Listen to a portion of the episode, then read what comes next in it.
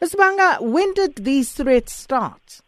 Um, we received this on Friday. Um, actually received um, uh, an SMS uh, on Friday whilst we were in the Federal Executive uh, meeting of the Democratic Alliance in Johannesburg, and uh, Janine received it uh, uh, minutes uh, earlier than that uh, that uh, showed the rape uh, and must tell uh, Trollip uh, to give the people of Wales uh, a piece of land and all that.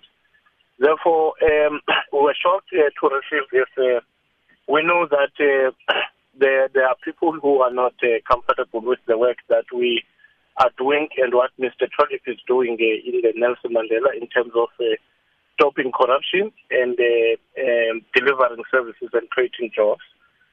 Now, um, because we're doing good work in this city and many people are not comfortable with what we do, but we he's not uh, intimidated by this threat. Uh, he's very strong, and I think Janine also, they are very strong because we have a duty to serve and make sure that uh, we, we, we, we reduce the level of unemployment in the city and stop all people who are stealing from the poor. Because people who are stealing from the public debt are stealing from the poor people who need services, who need houses, who need water, who need roads.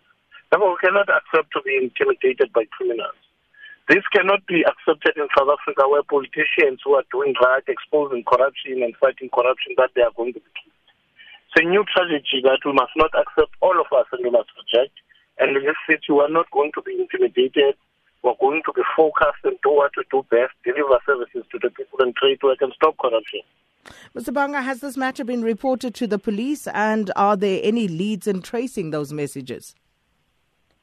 The police uh, have, uh, as they have started doing their work in this regard, and I think the provincial commissioner also has been informed about this threat because uh, is the mayor of the city. There are investigations that are taking place. Um, the person uh, uh, we have sent this message from uh, an identified, an unidentified telephone number, uh, which the police are busy working on to that because it was sent to a journalist and sent to Janine and, and Trollip. Therefore, it will be easy to find. Therefore, we're waiting for the investigation of the police, which are appealing that it should should be done with speed. So, which journalist are you talking about, and how uh, is the journalist involved in all of this? The the, the, the, the, the, the SMS that was sent was also sent to a journalist on Friday night by this uh, unidentified number yet.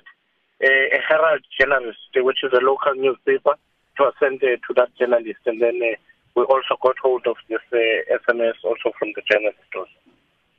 So, uh, just coming to the politics within the city, and um, just want to know how have things been uh, since uh, Mr. Bobani uh, was ousted as deputy mayor.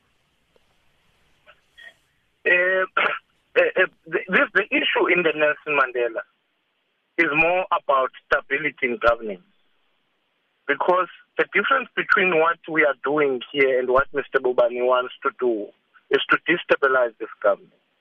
How he so? Has instigated, he has instigated people uh, to to occupy land, which is illegal from a senior politician to do that because the PIE Act stipulates that it is illegal to to instigate people to occupy land. That's the first thing. The second thing here has been an obstruction in each and every effort that we want to do in terms of stopping and charging officials that were corrupt. Even those that have been investigated by the Hawks. We've, in each and every mayoral caucus where we wanted to charge certain officials, he has tried to stop us. And with conviction and commitment, we have refused that.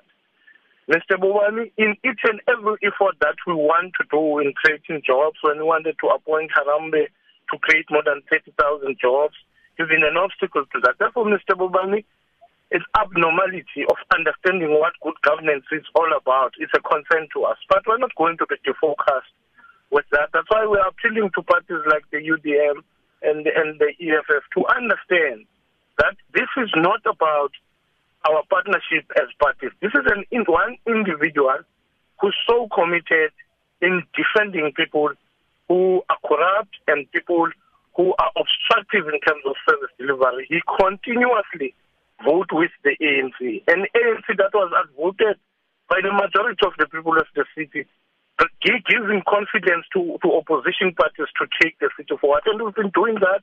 We've been rated the one of the most, the third government, local government in the in South Africa that have um, uh, uh, build confidence of the people and also stabilize finances and deliver services.